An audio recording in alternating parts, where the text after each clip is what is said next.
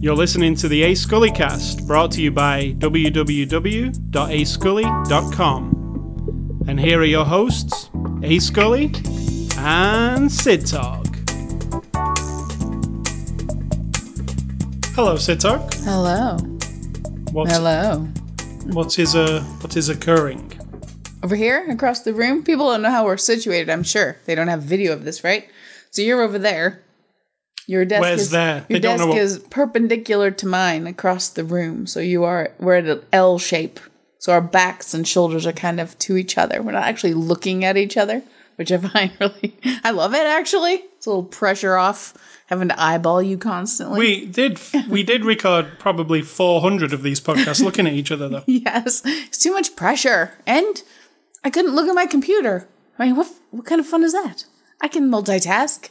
So that's not that's nothing to do with this podcast. The before the after the show discussion was this movie. Yeah, we just watched. Um, So we'll continue just talking about this movie. I'm a big fan of Red Letter Media on YouTube. Um, they, uh, Who was you- led Red Letter Media? if you don't know who they are, uh, look them up, and uh, you will see. They review movies every week, and uh, it's kind of a little show. And I'd been holding off watching their solo version because that's our movie that we're going to be looking at this week. And we just watched their review, and I think we mostly agreed with what they said. Absolutely. So we can just tell people to go watch that, and we don't have to do this podcast. Ah. Ah. All right, so it is the weekend Saturday of Saturday, September the 22nd.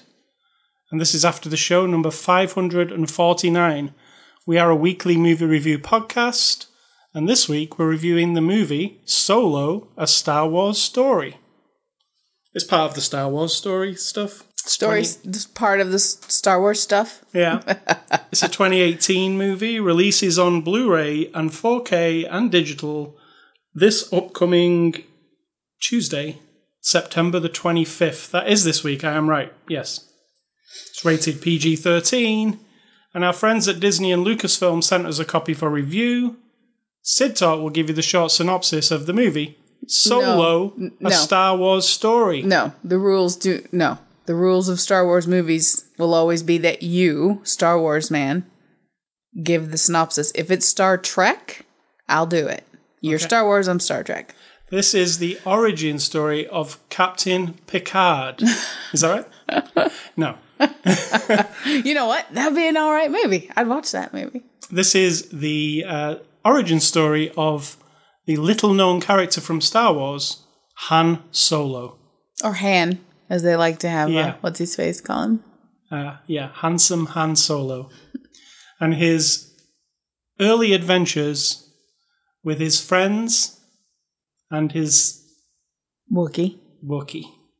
And, That was the slowest, most boring synopsis ever, and you complain about mine? and the Kessel Run. Never again will I ever, ever, ever listen to your complaints about my synopsis. Things happen in the movie, and Things happen. Chewbacca is in it. That's my uh, synopsis.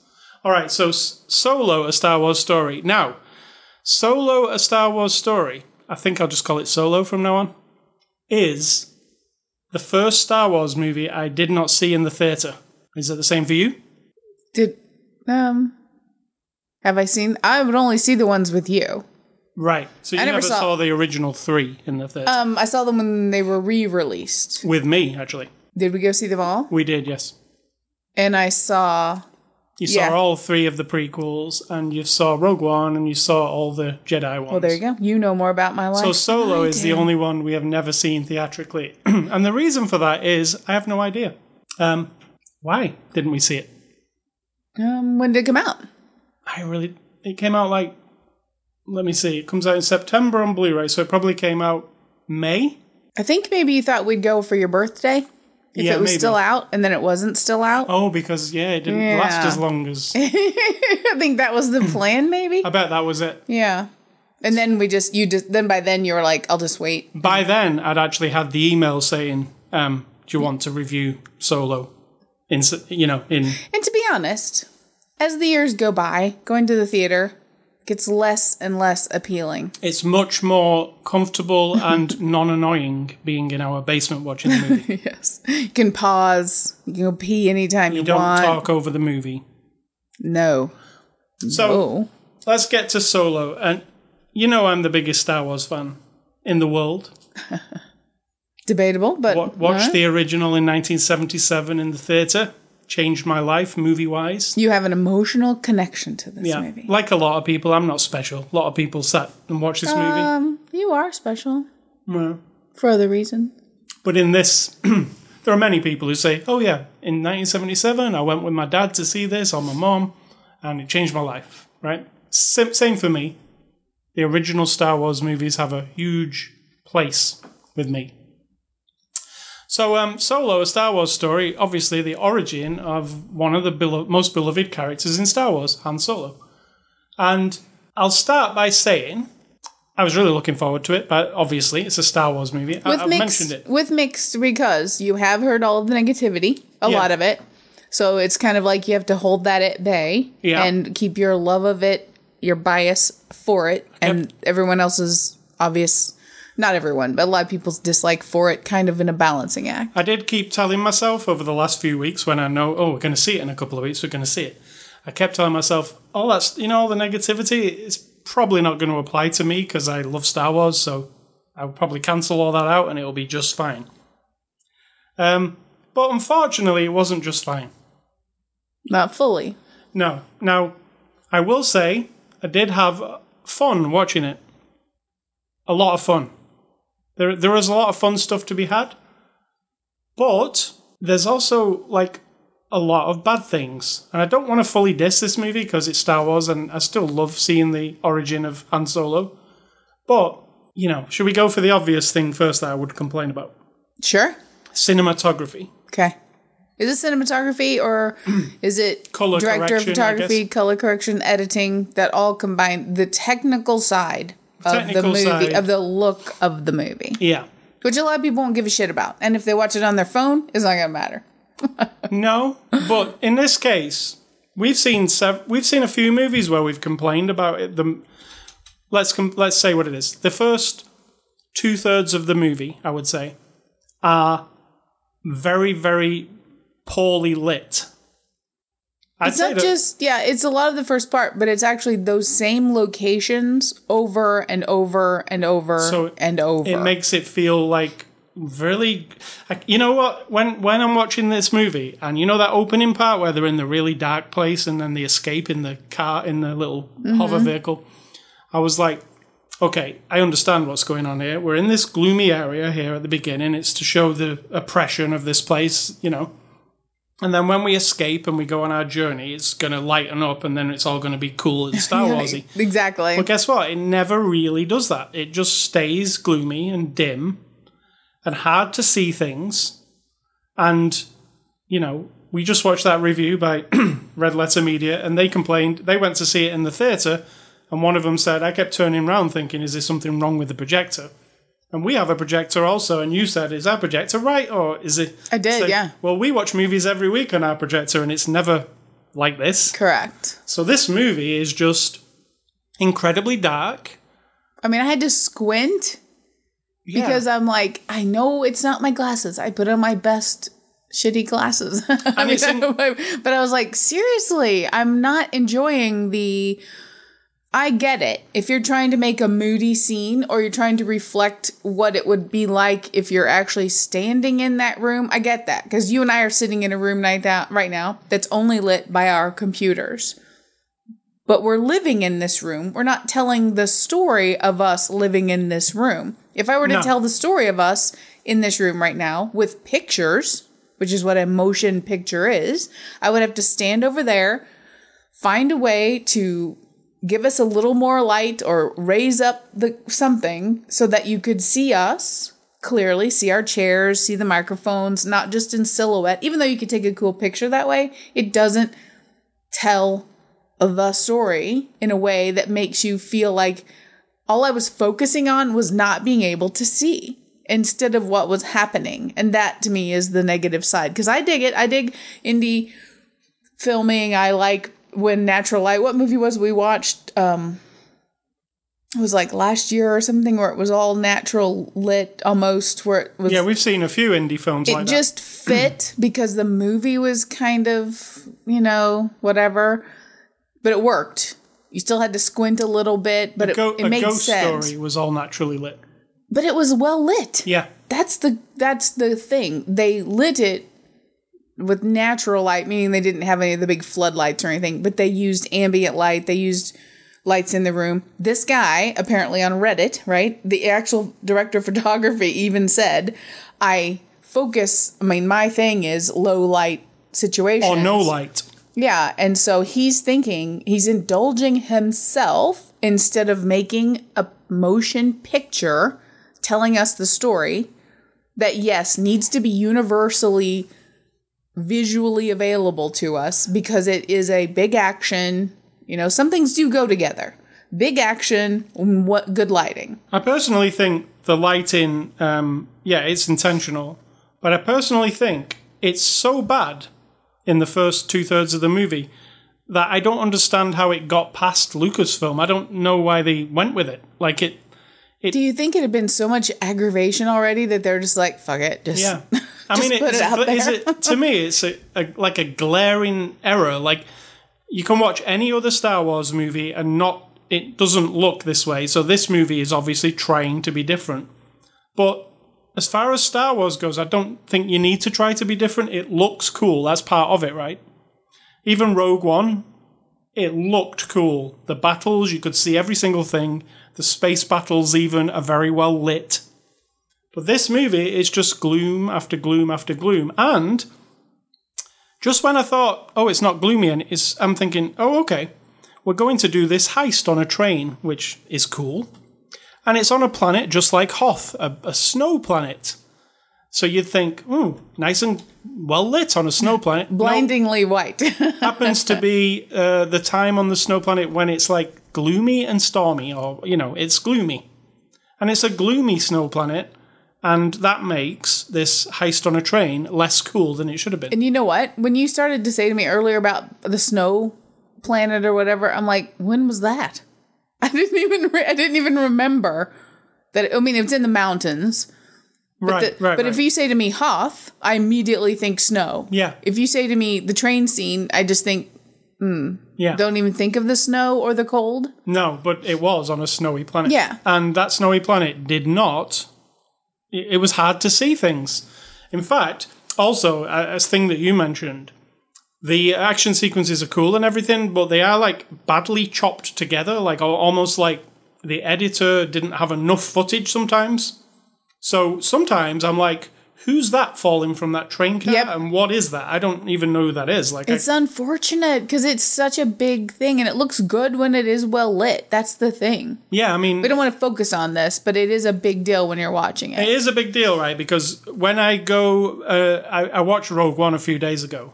On we just have it on our server, so I watched it, and it just looks awesome. Aside from those CG characters that I hate in it, but this movie it would detract me. I would I would turn it on, and uh, you know you're going to be going huh, huh, huh, squinting at it, like you say. It Yeah. takes away from the enjoyment of it. Now, let me say, in the third act, though, the uh, lighting, it's almost like the lights came on. I said to you, oh, the lights came on because they went to a location. It was a beach, basically. So a sand planet similar to Tatooine that was actually bright and easy to see everything. And I was like, okay, Star Wars is back. But I'm talking the last 25 minutes of the movie. So doom and gloom for one hours and fo- one hour and 45 minutes, pretty much. off and on, off and on. I mean, there were some really nicely nice looking scenes. So, Now let's talk about the if you story. notice though, us talking about this for 20 fucking minutes tells you something about the experience of the movie Yeah. versus watching Rogue One and be like, that was so much fun. That really fit. That really told me the good story. I'm really excited. Yeah. That was all you, you said. It looked, you know, you'd be like, it looked really great. And then you move on. And it reminds me of old Star Wars, and I love it. Like all the things come back to me, you know? But then you move on from that point. yeah. Whereas if it looks, uh, or like the sound from that one, the Johnny Depp one, where that was all I can remember from it, that had bad enemy of the state or whatever it was called, Public Enemies. Public Enemies. It just had, and then the sound guy Uh, Public Enemies was a movie by Michael Mann. about gangster guy, a Yeah. gangster guy, and the sound guy said it was intentional because that's how people really talk and that's how it really sounds it's, in it's life. actually sound the if you go and get the Blu-ray of it and, and watch it, it's uh, the soundtrack is kind of muffled Very muffled. and um, you can't hear what people are saying.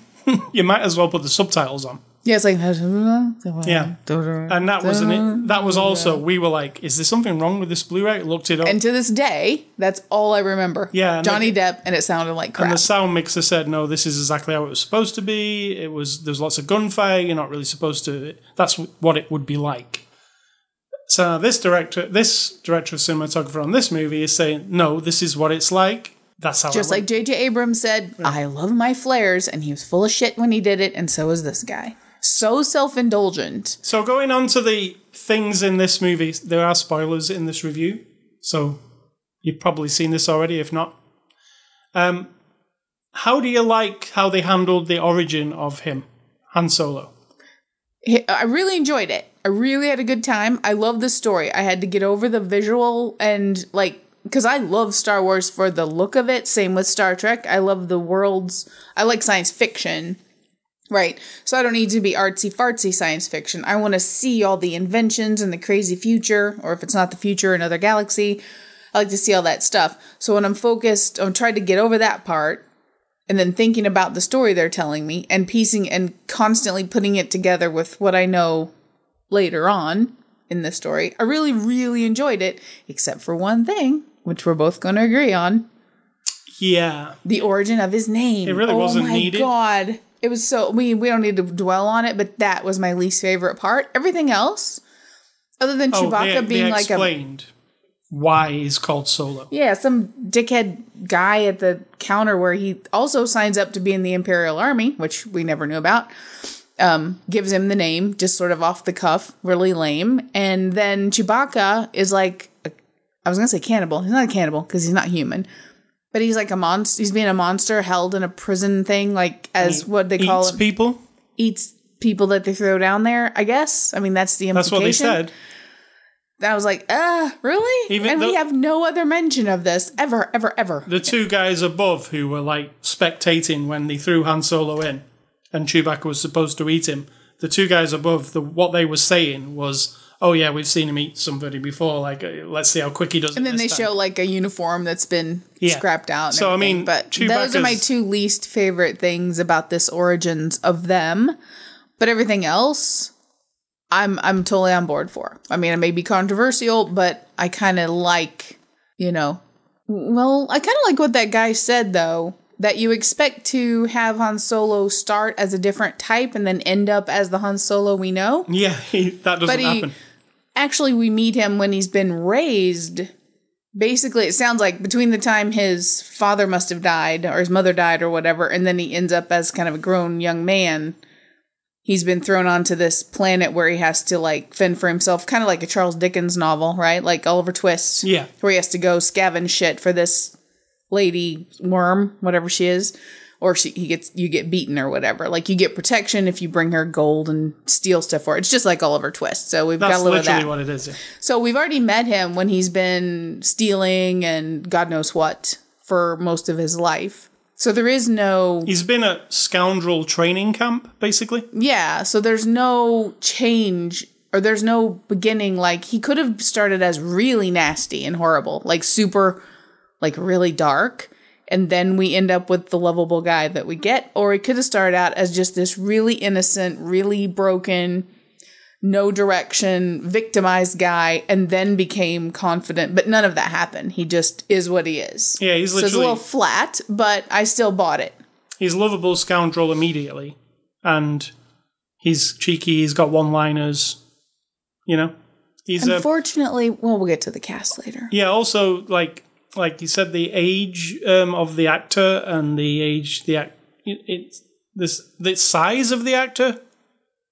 I mean, he doesn't have to be a carbon copy or anything, but I was completely unconvinced from moment one that this could be not just visually, but behaviorally, the way he acted, the way he is, become in just a few short years, because this isn't that much before New Hope, right? It's not going to be like 50 years or anything. It's How how old is Han in this movie? Would you say?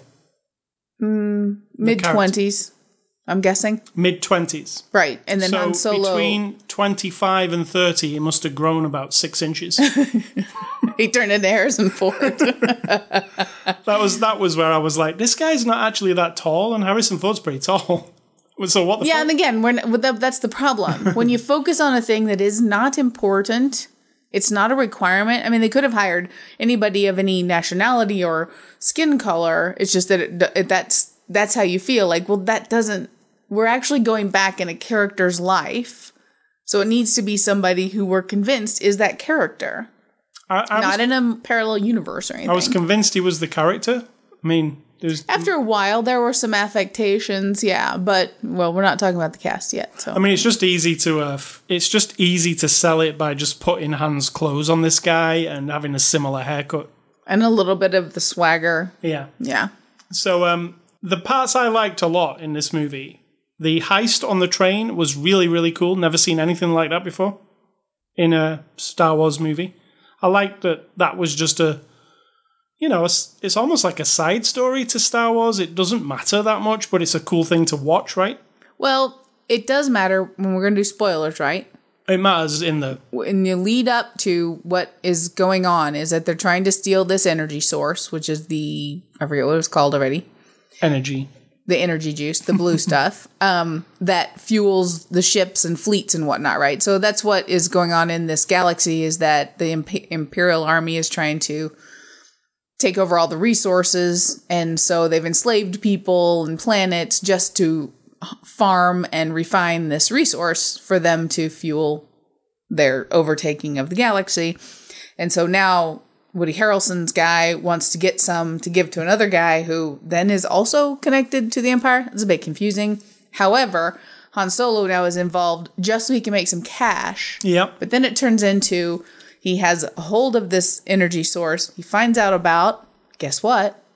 The origins of the rebellion, right? That he's not, They need not aware of. Yeah. they need the resource and he then you know it ends up with them because he's actually a good guy that fuels the origin of the the rebellion the rebellion being able to then go across the galaxy put out ships and whatnot we can only assume so it's extremely important it's like him unwittingly fueling the rebellion and so, the, did you like this heist sequence on a train? I did. I mean, it went on a little long. You know me. I'm not a big chase person, and that kind of felt like a chase. Um, There was a series of chases in this movie. yeah. There- It starts with a chase, then it moves on to a chase, and then there's a chase in space. Although they look cool. I mean, I'll give them that. But it is a series of chases, and then, like, at the end, it's um, like a smaller conclusion. Like, it's not a big. Nothing's. Interestingly, in the end of Star Wars movies, especially Rogue One, w- spoilers, where things really blow up, like everything blows up. um, in this Spoiler, movie, it doesn't go out with a bang at all. It it goes out with a s- very small fight, and then the end. Right? It's not Pretty much, It's not a huge climax, even though there's some important things established in the climax. It's kind of the action is all up the up front, really, in this movie. It's a little, yeah, other than the train thing and that little chase in the beginning, it all feels a bit claustrophobic. Like Yeah. it's not super widespread. No, you don't see. Well, you do see a few planets, Yeah. but it's not. It doesn't feel like other Star Wars movies do, where you get the feeling of the Empire and the galaxy and all the different places. Correct. This one is smaller, but that doesn't mean it's. I mean, it costs three hundred million dollars to make. It's still a lot of money to make a movie. So I don't know why it costs that much when Rogue One costs the same. You know, I guess people get paid a lot in these movies, right? Yeah. That's where all the money goes. Also, they lost a lot of money apparently from the first part of the bad oh directors. yeah. Said. We did we talk about like there's a controversy with this movie. The uh, Miller and Miller, the two directors who directed the Lego movie, they were the original directors of this movie. And they were kind of making this movie in more of a light-hearted comedy way. And then Kathleen Kennedy from Lucasfilm wasn't gelling with them and they got fired. Then they put the film on hiatus, as they call it, for a couple of weeks while very, very quickly they hired Ron Howard to come and fix things. So they come back to work with Ron Howard as the director, and then the rest of the movie was made. Nobody seems to know because it's all secretive which parts of this movie belong to the Miller and Miller guys. They're credited in the credits, and which part belongs to, you know. I think if we watched enough times, we could figure it out. Yeah, well, you know what? We watched a deleted scene on this Blu ray. the deleted scene that's quite like um, it's a big thing, isn't it, that they cut out? It's the part where there's a deleted scene where Han Solo is working, you know, he's a member of the Empire, and he's a Yeah, another little thing that we all didn't know. he's a cadet in the Air Force. So he's he's flying a Tie Fighter, and it's showing you him doing a training mission in a Tie Fighter, and he does something, and then they decide that they don't want him as a pilot because he's too reckless. But it's a, it's a whole elaborate sequence. But when he's being tried for, you know, why the hell did you do what you did? It comes across really kind of comedic Yeah. and not like Ron Howard's version of this film. So I believe that belongs to those two guys. Because why was it deleted? You know what I'm saying? Yeah. So I feel that their version of this movie would have been like a kind of a goofy movie, whereas More like Spaceballs. not that far. but Ron Howard's version goes for this dark, gloomy version of this. I don't know which is best, you know? So, what did you feel about like nods to other Star Wars movies? Do you think there were too much? And I don't know them all, so they're fine with me because I don't You know, like I've got a good feeling about this instead of you know. I think it's fair because you know he's it's his first big adventure, so Yeah. he's got a good feeling. But I mean, if you think it feels forced, I wouldn't disagree with that. Yeah, you know what? One thing that really got me in this movie, and I really loved, and um, there's a moment in this movie. I've said spoilers already. I'll say it again. Near the end, where Darth Maul turns up, right? Yeah, And the music that is playing is my favorite piece of Star Wars music, and it's Duel of the Fates by John Williams, and it's from um, Phantom Menace, and it's Darth Maul's theme. Basically, it was the battle with him and Obi Wan. It was playing during that, and that music is playing, and I was like, oh, that is a Star Wars moment for me. Here's a character. I know people say they don't care about Darth Maul. I, I kind of like him. I don't think he had his due in the movie. Did he? I mean, he was underused. in the first, you mean when we first met him? Yeah, Absolutely. yeah. He's he's a character that is completely underused. But if you go and watch the animated series, The Clone Wars, Darth Maul has a huge part in that. He's got mechanic. You know, he gets robot legs. Uh, the bottom half of him is like a robot because he got cut in half. There's a whole cool arc with him that's in those cartoons that you need to see. You know.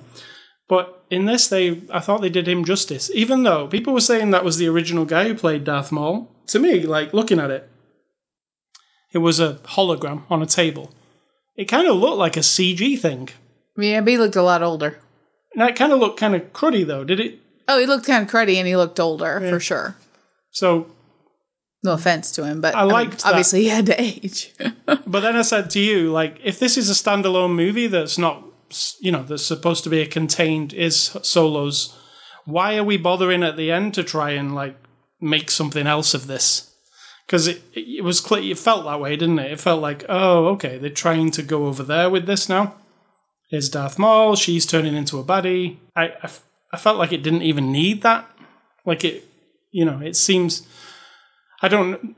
Now we don't know if there's going to be another Star Wars film, right? you mean another Star Wars story? Story, right? Yeah. They've put them on hold, they say.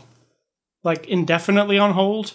There was apparently like three or four planned. So right now, where they leave this solo with a. It's not a cliffhanger, but it's a. Hey, guess what? If you watched another one of these Star Wars stories, we'd probably go in that direction.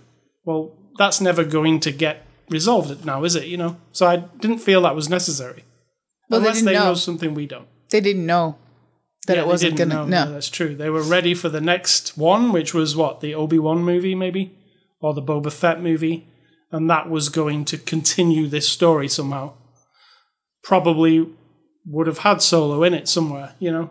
So um, let's move on to the cat. Uh, anything I've left out for the uh, movie itself? Did you enjoy the conclusion? Did you enjoy the? I did. I just, I actually did really enjoy it. I didn't, I feel like with Star Wars now, I have to think of it as one big thing where I don't normally like to think of individual movies as part of a thing. I just like to see them individually, even a, you know, if there's three um, in a series or whatever. However, this is an episode in a bigger story, just like a television show. And I feel like it fit in for me. Yeah, but it's it a was just shame you couldn't see most The- of it. yeah i just feel like yeah if it was done well technically speaking that will fix so many I think it would. problems that you have then you could also have a beautiful movie that's totally dumb and makes no sense we've had those as well where you, I'll you give you one done. of those. Valerian. yeah exactly It looked amazing, but it was a you were like it was so empty. Like it's you know there was another one too i remember and it was like big blockbustery but not good but that's where you, you walk out and it's totally gone from your brain because i'd forgotten about valerian yeah. Well, but, but while you were looking at it, you were like, "Holy crap!" yeah, this looks totally amazing. amazed at it all. Like, oh, Yeah, that was an empty movie. Whereas this actually has a solo soul to it. well, let's get on to the cast because this is where some of my problems lie, right? So Alden Ehrenreich, Iron Einreich, Einreich. Let's say that plays Han Solo. Now, I liked him. I've heard people criticizing him a lot, and apparently the rumor on the set—not a rumor, it was actually a thing—was that they had to get him additional acting lessons because he the dailies weren't looking right. and I'm gonna step in here and say he needed more acting lessons because he was really not. There were very few moments Let of me- him like rising to the occasion with a few tiny little well performed moments, but everything else felt empty. Like he was trying too hard. He didn't know how to just be. He was overthinking it. Obviously, lots of pressure yeah, definitely. to be this guy who's already been the guy. Not only do you have to be Han Solo, you have to be Harrison Ford Han Solo. And you don't have to be, but I think that was an impediment to him. You- and I felt like it was no heart sometimes, most of the time. I didn't feel like attached to him, unfortunately, because I didn't feel like he was in it. when you watch A New Hope, Mark Hamill's performance is the same as what you just described. Yeah, I've always thought Mark Hamill wasn't great. So it kind of matches with Star Wars. definitely. you know? Yeah. But I, I, I bought him. You know, it's pretty easy to fool me. Just throw the Han Solo outfit on him. His hair's right. I'll buy him as young Han. That's it. You Oh know? my god.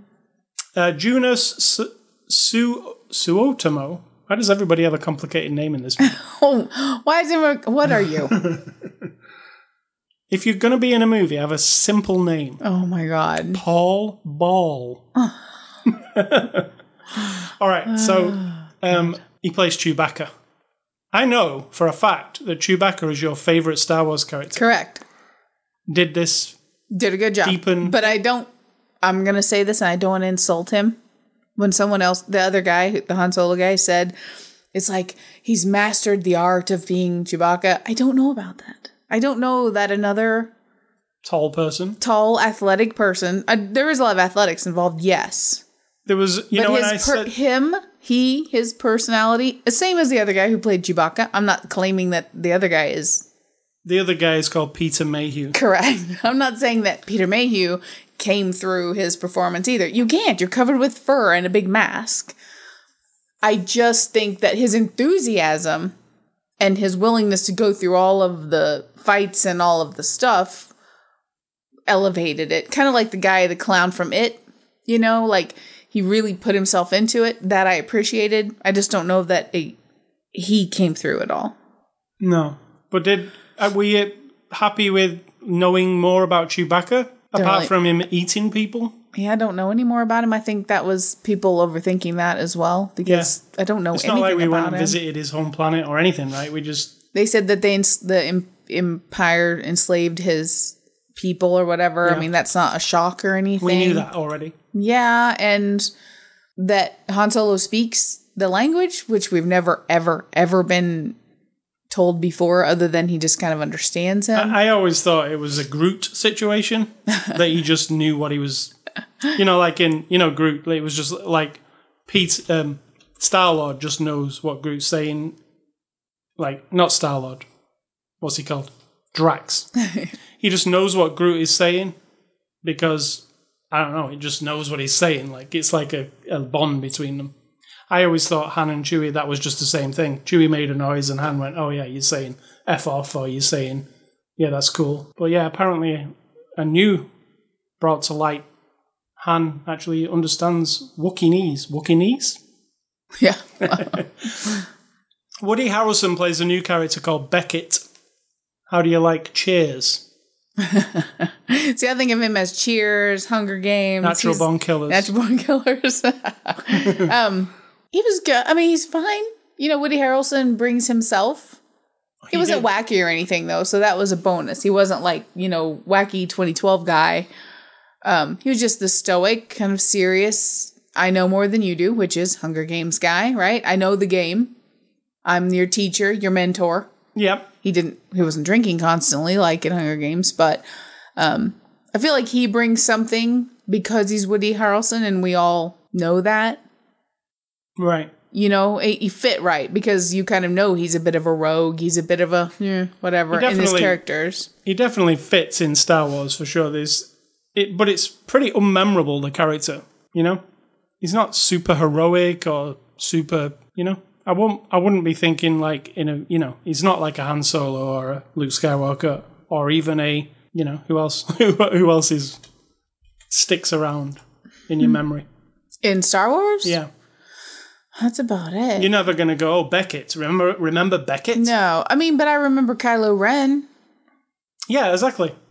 and um, well, I mean, he's easier. Of course, you remember Kylo Ren. Yeah, I mean, he disappeared. Well, I also remember um, Taken. I don't remember his name, but I remember him. Qui-Gon Jinn. Qui Gon Jinn. That's probably who I was thinking of. Yeah, that's what I mean. They make an impression. You you know Obi Wan Kenobi. They this guy Beckett. In about three weeks, I wouldn't even be able to tell you his name. Yeah, So like Qui Gon Jinn. while he did a good job in it, now Emilia Clarke as Ki- Qi'ra, I didn't like her at all. who? Emilia Clarke as Qi'ra. Hmm. I really there's something I dislike about her in this. You love her. I like her in um, Game of Thrones, but in this, she's doing a lot of pouting and she's trying to be like sexy, I guess. True.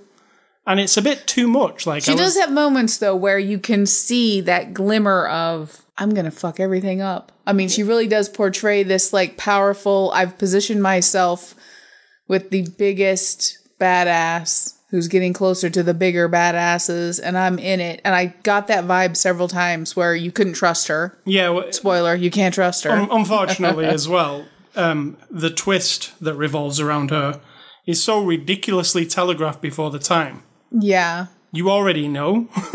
well, I did. I'm not speaking for you, but I was like, oh yeah, okay. She's a bad guy because she's trying to tell him like all the you know in the middle of the movie whenever she has a moment with um, Han Solo, she's trying to tell him cryptically that you shouldn't trust her.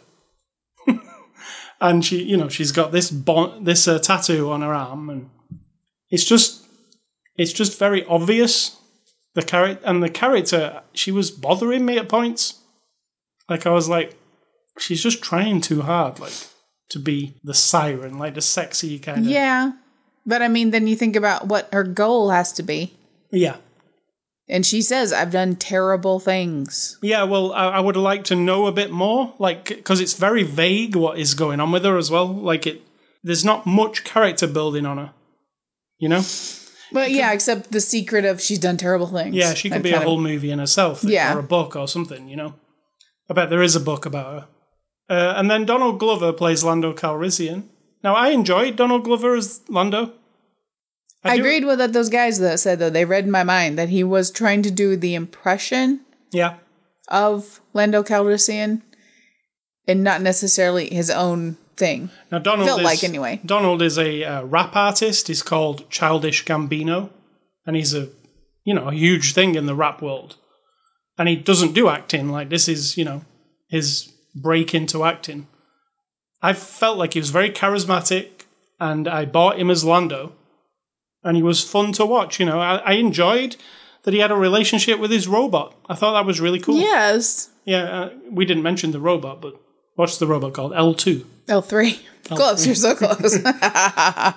Now, his robot partner, she is very pivotal in what the Millennium Falcon becomes because Absolutely. She's his co pilot. She's his Chewie, Lando's Chewie, and there's a love between them. You can And I feel said it. the reason those guys didn't like her because they're like, oh, feminist robot. I find that the dudes who dislike the strong female characters, yes, she's a robot, but she's like, she's an advocate for robots not being oppressed, and she's not. She says nothing about female oppression. She's talking about robot oppression. She's very funny as well. She's very funny, and I find that the people they started harping on the like, oh, she's like feminist. I'm they like, was, they yeah, because she was the worst character since Jar Jar Binks. I was like, what? She was all. I really. I want her action figure. I think she's awesome. And w- then they didn't explain in the movie, but in the extras they explain that as she became more self aware, she started editing herself. That she used to be just a droid, like a R two kind of a robot, but she started adding parts to herself and like rebuilding her Yeah. own body. She's put on her own legs and put on her own arms over however many years she's been around. And I was like, that makes her even more awesome. And what is it, what is really cool about her is inside her memory, in her RAM chips, she has the entire map of the whole universe, galaxies. Well, they didn't say that. Let's say the whole galaxy. So, Very extensive navigation. so if system. Lando needs to know where anywhere is, she's his. He just asks her, and she takes him there. So, it, like, he's can't, you know, spoiler. She doesn't last, and then he's, you know, he uploads her brain into the Millennium Falcon, and that is where the Millennium Falcon has a really good navigation system. So I loved that. I loved her. She was very funny. I liked it when she was trying to rescue the other robots. And the other robot, she'd go like, "Be free," and the other robot's like, well, "What am I supposed to do? I don't know. Go and rescue other people. yeah, she's not like totally into it, but she's just like, I don't know. Just go." How could you be so dumb and not want your freedom? Just go. So I loved all that. I loved uh, like heroic death sequence, as you would say. Aw. She was one of the best things about the movie. But I agree. But I was talking about Lando, and I really enjoyed him. I thought he was good. And finally, But I like the robot in the in Rogue One also. yeah, they they have a like a um like a template for these movies, kind of. Like, True. there's a robot. There's BB-8 was one the, the first one, and you know, there's BB-8 was not the first one. I mean, in these new movies, R2D2 was be the first one, and C3PO. no, in these new ones, right, but they're the templates for why we would love android droids. there's all. They're the reason. Let's say there always has to be a droid that is significant in every one, right? And that the reason is because of them, Yeah. not because of BB-8. So, um, and finally, Thandie Newton plays Val. You will know her from Westworld. Excellent in Westworld. I'm convinced she is who she is. I mean, I'm convinced she's like a rogue I criminal. enjoyed her more after she told the story in the round table on the extras about how she based it on her mother. I really enjoyed it. Oh that. God, yeah. I was like, whoa, Uh, her mother was a like a freedom fighter in Zimbabwe during some sort of yeah, which is rebellion. when she was telling the story, she's like, there was this woman who I admired, and she was a freedom fighter in Zimbabwe, and then she said that woman was my mother. I was like, holy shit! Like, yeah, exactly. And then she showed a picture of her, and yes, the character of Val looks similar to her mother. So I enjoyed that, and it made Val even more important to me. Like, because I was loved. the problem with it was though, she's talking about a woman. She's basing it on a woman who's fighting for freedom, like a rebel, like someone who's fighting against oppression. And this woman, spoiler, gives up her life to make some money, to get some credits, to get them out of debt. right.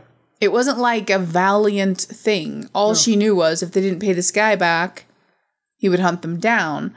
But it wasn't like she was sacrificing herself there f- so that the rebellion could have this fuel. She didn't. That doesn't. That wasn't part of their plan. So her character didn't really sacrifice her life for anything important except for, you know, to kind of stay out of trouble, which I think kind of sad. Yeah. Because it would have been way more dramatic to know that she. And then after that, Woody Harrelson, who loves her, is kind of over it pretty fast. I I I really hated that that he's sat there in the snow and uh, well stood there and then Han comes up and then they have a bit of a banter and then they're actually joking with each other. I was like, is that it? Is that Val? Is that all you thought of Val? exactly. Like you didn't do a funeral or a there's nothing. So yeah, that was a bit.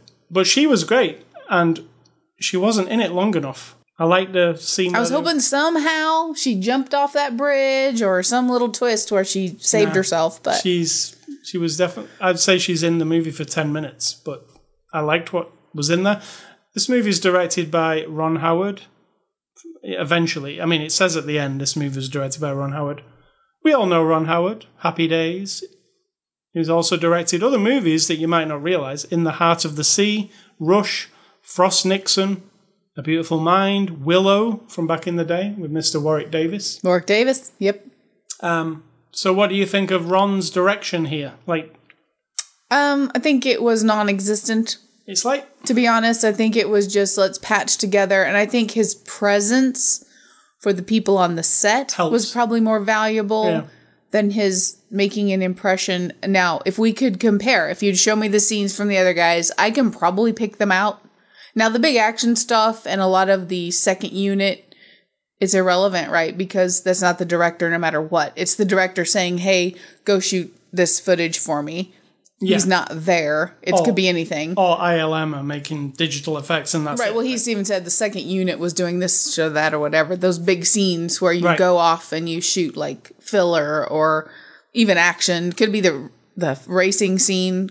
Director doesn't have to be there necessarily as long as all the pieces are in place. So, but if you take out the parts where it's just him directing the performances of the people, because that's really what it's all about. I think those would stand out a little more, but altogether, it's not a Ron Howard movie. It is just he salvaged it. I think. Yeah, I think he was like the morale guy who came in to make everybody feel better after their directors. Yeah, I mean it's. Opie, it's Richie Cunningham. I mean, on. everybody, you you would trust, you would like, oh, Ron Howard's made a lot of films. Like, you would trust somebody like that coming in after these two young people who were making this movie failed and got fired, and then you're all like, oh shit, all the cast would be like, what's going to happen here? Yeah, As soon as Ron Howard steps on the set, you probably would feel better. You would be like, okay, here's a guy who knows how to make a film. So let's carry on. And that's how I felt from watching that roundtable when they talked about that. They were all like, oh, it was great when, when it was Ron's first day, and we were all glad to be back from the hiatus that they kept calling it. The movie was actually in severe trouble, remember? It was like, they didn't even know whether it was going to get finished sounds like at it. that. And Ron was just rushed in. So uh, yeah, Ron Howard, he has made some. good I really like some of his films, but I don't think of this as a Ron Howard film. I- Yeah. I think of this as like a troubled film that got patched up by Ron Howard at the end, or in the middle. You know, um, extras on the uh, disc, and there are a few. Not as many as you would expect from a Star Wars movie, though. Well, you know, Yeah, there's some deleted scenes.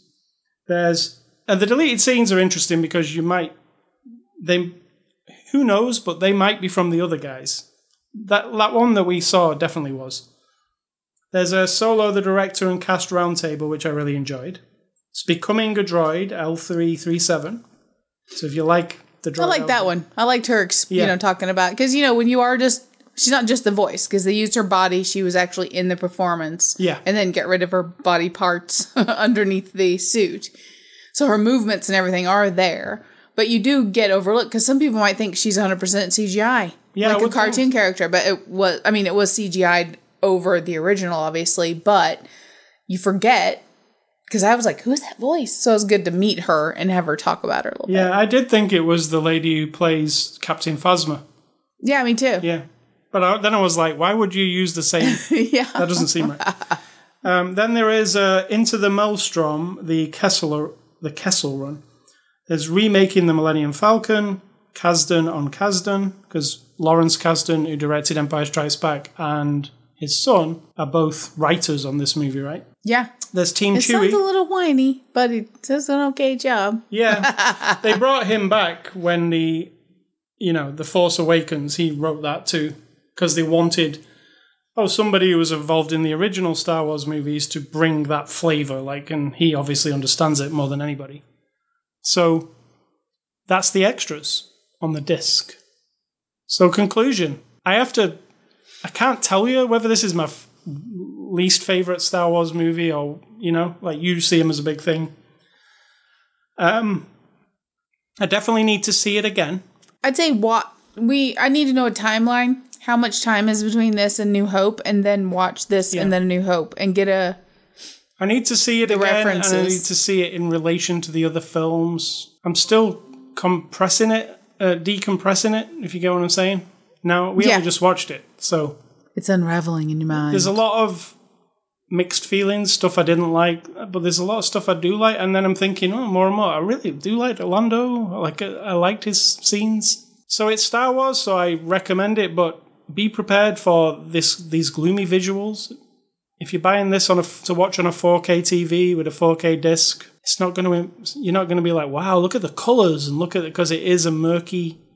yeah, the thing is, you're not gonna look forward to not just watching even. it, but seeing it again. That's the thing about like I would watch Fifth Element ten Oh, yeah, times in a row because I want to see it, not just watch the movie. I want to see it. I want to see, and I know the CGI is not perfect or anything compared to what we would have now. But the thing is, it's just a fun visual feast, and you that's part of the experience with a motion picture. That's why I keep emphasizing it's a moving picture of the world, a fantasy world. This is more of a murky motion picture. I mean, it is murky, I gotta say. And thinking of rewatching it, I'm thinking, oh yeah, it's going to be very murky, isn't it, for the first hour? I said we need to take it, put it into a video editing thing, Yeah. brighten up those scenes, which we could probably figure out. Somebody actually did that already, I noticed. Oh, right. But then you're on not the looking at the director's vision anymore. I don't care. There is no one director. the director's vision should be what we see. yeah. But yeah, I, I've al- I already saw somebody had like cleaned it up or whatever they do to it. I trust viewers and fans to make it better. I really would. But um, yeah, as as it is, as the vision of this director of photography, it absolutely it took away, I would say, forty percent of my enjoyment from this movie, which is unfortunate because I don't know how anybody at Lucasfilm and didn't look at finished thing and say, "Is this? Can we just notch this up a little bit? It's dark, right? I know. Like, why didn't anybody like look at that and say?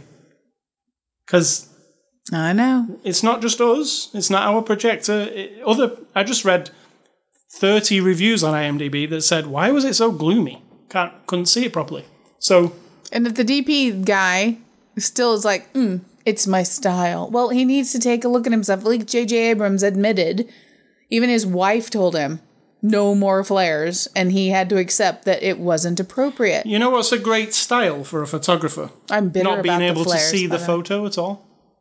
I've taken lots of pictures lately that are like you can't see the people because I had the settings all wrong. Like- I will not go. Oh, that's an artistic choice. So I, mean, I, I'm a photographer, and I say to you, "Yeah, look at my picture," and it's, and just, it's like solid black and it's just white. black, and I say, "Yeah, I just leave the lens cap on because it's my style." yeah. you get to just visualize what you think the picture is up. I feel like this guy has that idea, like you know, like those French avant-garde filmmakers who don't use light to, you know, they, you've just got to kind of look in the shadows to find all the meanings. Yeah, That's not really what Star Wars needs. exactly. If you want to do that, go make your own little movie. So yeah, I recommend it as far as Star Wars goes because if you follow Star Wars, why would you miss a Star Wars movie? I've heard people say, "Well, I'm not watching that," even though I'm a fan. Because of other Star Wars." people say, yeah, Yeah. ridiculous. I would still watch it. There's going to be parts you hate, such as how he got his name. I can't see how anybody would like that. It's just stupid and It was. forced. It's like, oh god, come on, please.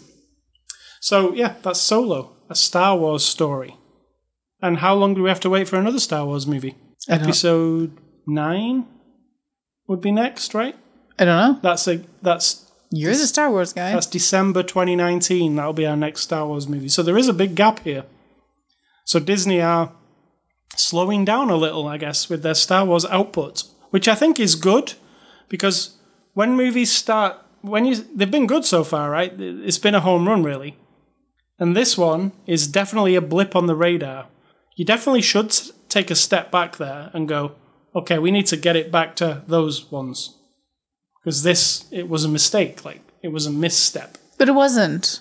But it was. But it's not though. It's just because somebody fucked it up when they hired the wrong people, and then unfortunately the actor guy needed to be better, and they could have But that's the stuff they should be looking him. at, right? Right, They- but it doesn't make it a failure to me, or like a whoops, let's stop the whole train because mm-hmm. one cart's got a wiggly wheel. I mean, just keep and it- going forward. and it it was far from a financial. It was actually a, a major profit. the reason it was a profit is because it was a Star Wars movie. Right. There is a number of people who are going to see it. The thing is, they're not going to go see it five times. Yeah, that's the trouble. Like because um, And the there are idiots in the world, fucking idiots, who, if somebody goes, eh, it wasn't very good, I wouldn't go see it. And they go, oh, okay, I am an idiot. I will do whatever you tell me. And the other thing is because the Force Awakens, both of them, both the Force Awakens and the Last Jedi, took over, you know, over a billion dollars towards two billion dollars, and this one only took five hundred million. yeah. Oh my God. to them, that's a complete failure because it's like, no, we wanted a billion dollars. What the hell, you know? Like we're relying on our billion dollars every year. Guess what? You can't make something that's not as subpar, I would say, and make your billion dollars. You have to. I don't even know if it's subpar. I agree that technically, yeah, I think that but it doesn't make the movie to me as part of the story less. It just means visual, you know, the technical side wasn't great. But story wise, I think you should just get behind it. Yeah. So, um, movie recommendations. I am going with my favorite A Star Wars story, and that is Rogue One. I really enjoyed Rogue One. A lot of people hate it. There are elements to hate, but overall, I think it captured the Star Wars feel, and um, I really like Rogue One. And my, I think it's my favorite, one of my favorite Ron Howard movies, and it's a movie that probably nobody saw. It didn't do particularly well. It's called Rush and it's about Formula One drivers. You might think, oh, that's a. I don't know nothing about Formula One drivers. But it's this true story between these two Formula One drivers that most people probably don't know who they are. But it's a really interesting story, right? And it was really well. I, I remember that one was particularly well filmed, the action sequences. So that's Rush. You liked it, Rush, didn't you? Yeah. We actually did an after the show. So if you search for Rush on the site, you'll find it and listen to it. Uh, yours are? Mine are I'm going back to some kind of origin stories and or like retelling of stories, which is a couple that just I went through my list and they popped up. Maleficent, which Angelina Jolie. Angelina Jolie, and I did enjoy it. I think there were flaws, but I did enjoy the story of it and her character and the look of it. And I have to watch it again or listen back to what I said, but remembering it, I remember liking it. And it's a good story of how Maleficent comes to be who she is. And then Into the Woods, which is just a fun musical, right? Kind of goofy It's good. I like it. but it's got all the different um, fairy tales kind of mingled in there. It was really fun. All right. So uh, I've been playing. Um, well, I actually played and finished a game this week. It's called Tomb Tomb Raider. A little game called Tomb Raider. yeah, it's called. Actually, it's the new, the third in the trilogy. It's called Shadow of the Tomb Raider, and I did finish it this week. It's not particularly long. I think it's about fifteen hours in total. I took a I took time off playing Spider Man to finish Tomb Raider. I want to say um, this trilogy of Tomb Raider games. I'm still the first one is still my favorite. I think it's really the first one's really really cool, and it's a really interesting origin story for her. And it's small and contained. The second one was a bit too big, and uh, it was it was kind of overly big, and I liked the smallness. Now this one, Shadow of the Tomb Raider, goes back to kind of a small islandy type situation. And the story in this one is at the beginning of the game. This is not I won't spoil, but at the beginning, in the first hour, she's raiding a tomb like Lara does, and she picks a dagger up off an altar, and she leaves with it, and she realizes that it's getting a bit weird, like this earthquake happening, and the guys from Trinity, who are the bad guys, say, "What did you do? Did you move? A, did you get that dagger?" And she's like, "Yeah, it's just you know I found this tomb and I got the dagger." And they're like, "Oh yeah, if you take that dagger off the altar, that signals the Mayan apocalypse. So now the world's going to end. Thank you very much Because Lara." of you. Yeah, because of you. And um, immediately in this town where she took the dagger from, this like remote place, a tidal wave appears and kills, I would say, hundreds of people. And that's her fault. so the rest of the game is her trying to prevent the Mayan apocalypse in full and her realizing she's killed a lot of people from her tomb raiding antics. So it goes to some crazy places. I think I feel like they went slightly overboard. I'm not going to spoil it, but I told you what happened at the end yesterday, right? You remember? Yep. You m- remember what I told you, and you went, "Oh, that's a." Mm. Yeah. Yeah, does that? I feel like it went a bit too far. Like this is the opening trilogy of her like becoming a Tomb Raider. Also kind of boring. Yeah, well, it, it kind of fits in line with other Tomb Raider stuff, you know, like um, artifacts that you find in a tomb. They're usually linked to something like a religion or a, you know, a thing. This in this one, the Mayan thing. There's a scene in this game. Do you remember the movie Apocalypto? Yep. Do you remember the movie? Do you remember the part in Apocalypto where they come out and they stood on that pyramid and they're killing people and throwing their heads down? Yeah. That scene is in this game All right. from the same camera angle. It's obviously it's obvious the people who made this game love that movie. I was like, wow, that's that's Build that movie, or I mean, has it been told well that that's the, what happened? the real yeah like Yeah. that's how it's been told like in the books right so but they'd done it in a style of that movie the same kind of camera angle. So if you've seen the movie apocalypto you'll kind of know where this game's going because it kind of follows that movie. And it's mayans and it's you know beheadings and sacrificings and is that is that a word sacrificings? But I do feel like just for the sake, because it needs a big ending, it kind of goes too far. And I was like, oh, I would have kept it a bit more restrained than what it does. Because you're going to have to make another game of Tomb Raider. And because you went this far with this one, where'd you go in the next one? Like, how, how, how do you make it bigger than that? yeah. The ending of it. Like, from, you know, I told you what happens at the end. That's pretty big what happened at the end there, right? Yep. How do you top that in another game? it's it's like Well, I think that to me is like I won't talk about what it is, but it's just getting it over with yeah, it's and now getting a on. chapter of Move on. yeah. So And it's really uninteresting. I Yeah, mean, it- I'm not invested in her or anything or her life, but I was like, oh, that's uh. yeah, I mean, for me it was just a bit too much, and there's a bit of there's a lot of religious iconography that's a bit. eh.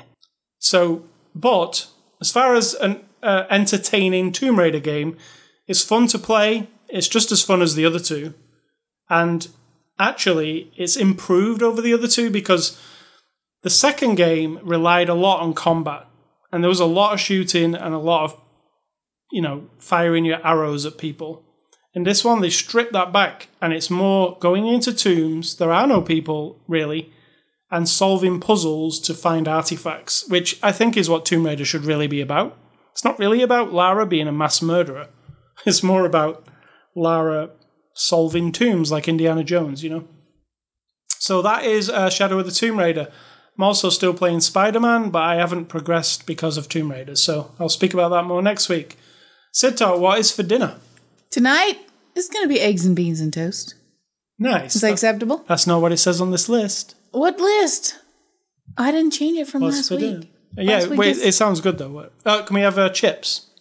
Yes, I got. Oh, he means French fries, by the way. For anyone who doesn't speak British, Chips, egg, and beans. we have chips. Also, we have vinegar and salt yes. chips, and we have regular French fries. Well, out of the oven kind of. If you're French fries. English, if you're British, you call them yeah.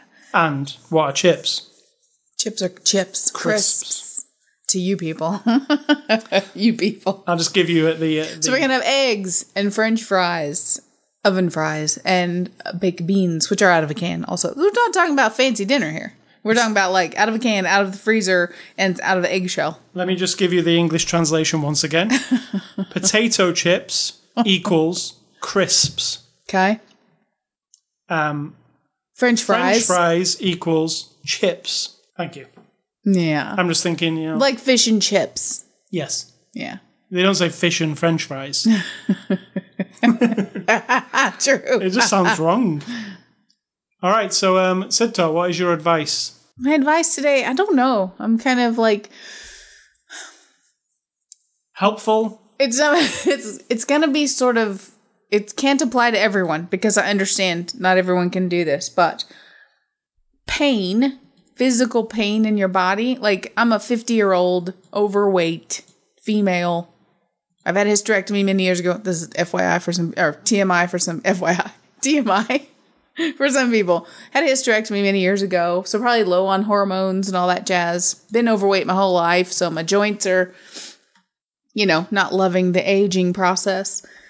And so I have pain nonstop all the time ankles, knees, hips, you know, often my hands cramp up, my shoulders have got arthritis, blah, blah, blah. And it hurts. It hurts to get up, it hurts to walk around.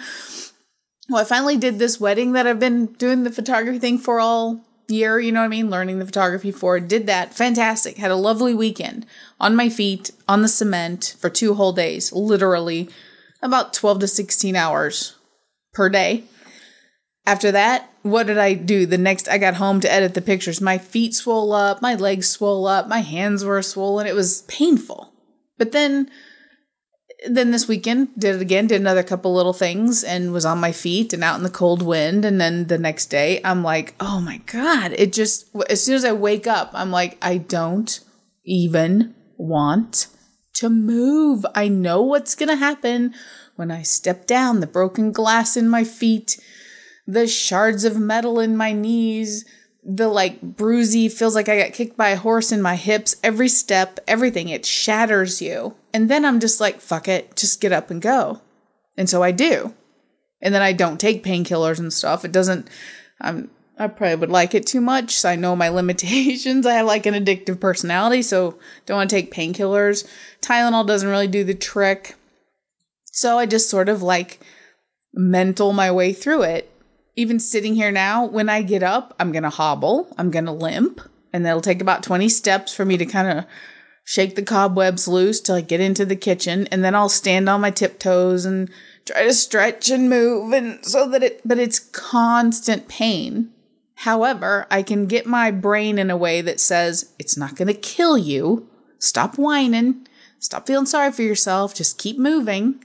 And in a little while you can sit down and you can relax and you can lay on the couch or whatever. And then then it'll feel better.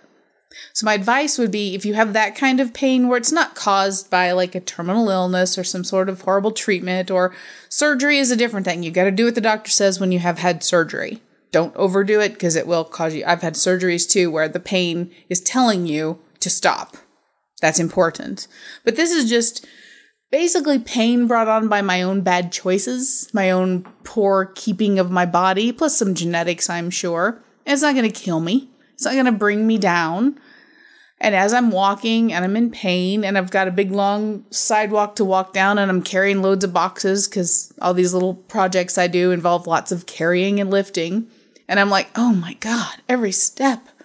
It's making my heart flutter and my eyes water, but ah, screw it. I mean, what what's the alternative? Take a bunch of pain medicine and then sit on my ass and do nothing and whine and cry and moan about it. That doesn't really accomplish anything. So if you got this kind of pain, it's not going to kill you most likely. I'm not a doctor. So just keep moving. you know what I mean? Like, just keep moving. You will be more glad that you did than to sit around and be like, well, I just sure can't do that because I've got awful pain in my feet today. You know, so does, so does, so does a lot of us. And you just keep going. Put your shoes on, shut up, and keep going. All right. How's that for advice? Can I say the other piece of game news I missed out? Is it more important than my pain revelation? Telltale uh, Games are no more. They went bankrupt on. Uh, No. huh? Telltale, they were awesome. Yeah, they've they fired everybody on Friday night. Uh, There's Damn. 25 people left in the studio, and the 25 people are fulfilling contractual obligations, or they will be gone by the end of next month. So Really? Like we're talking about Walking Dead Yep. and the wolf thing. That Yep. was really good. Uh, they were just about to make Stranger Things in their style, um, but they ran out of money. And this means that The Walking Dead, the final season, won't be finished. Which, Wow. which I purchased, if you remember. Oh yeah. You don't get a refund because they haven't got any money. How'd they go broke? They just said um, that they had a lot of critical acclaim for their last two games, but it didn't translate into sales, and now the studio can't carry on. Right. So, um, The Walking Dead Clementine's story, we're getting a new episode on Tuesday, but then after that, they are up in the air whether we will get any more of it. Which is unfortunate because it was going to be four episodes, and it was going to be the finale of Clementine's story. That is really annoying. That's a bummer because I love those watching. I love watching you play those games. Yeah, we'll be watching. We'll be doing the next episode, but I don't. Will Will somebody save that game, or will somebody? You know, they haven't got enough money to make that game, right? So let's say that that game's not going to get finished. Would you like them to just like tell you what was going to happen, Nah, I want to see the whole or game. just leave it yeah, so you never know? leave it. If you're not gonna do it, just fuck it. I mean, Just they're not going to on. do it because they've Everybody got no money, on. right? They can't just make a game for nothing. so, yeah, unfortunately, Telltale are about to leave. Um, this contractual agreement that 25 people are fulfilling is something for Netflix that they were working on. They did the Minecraft game um, last year. They were turning that game into a like a TV version for Netflix, and they have to finish that because they're contractually obligated to do it. So that will happen, but yeah, it's really sad because they were great games, right? They were really good. Um, but people didn't buy them. I supported them all the way about all of their games. And I watched them all Yeah. as you played them. Yeah, I bought. I've spent a lot of money on their games, and I always supported them because I thought these are great games. Nobody else makes games like this. These story kind of cool games. So um, yeah, R.I.P. Telltale. It's a, it's. Bummer. That is more important than my pain speech. All right, so uh, if you want to catch this podcast, you can on uh, Google Play Store, iTunes Store, RSS feed on our page, tune in, catch it on YouTube. You can also catch us on ascully.com, sidtalk.com, Twitter and Facebook. You can email feedback to me at ascully at ascully.com, don't email sidtalk. And stay classy, Star Wars, because you are classy. And I will be rewatch rewatching this movie. Perhaps I'll have a different opinion in a few weeks on this movie. Maybe. If I do, I will come back with it. Oh, and I'm going to say think for yourself, or someone will do it for you.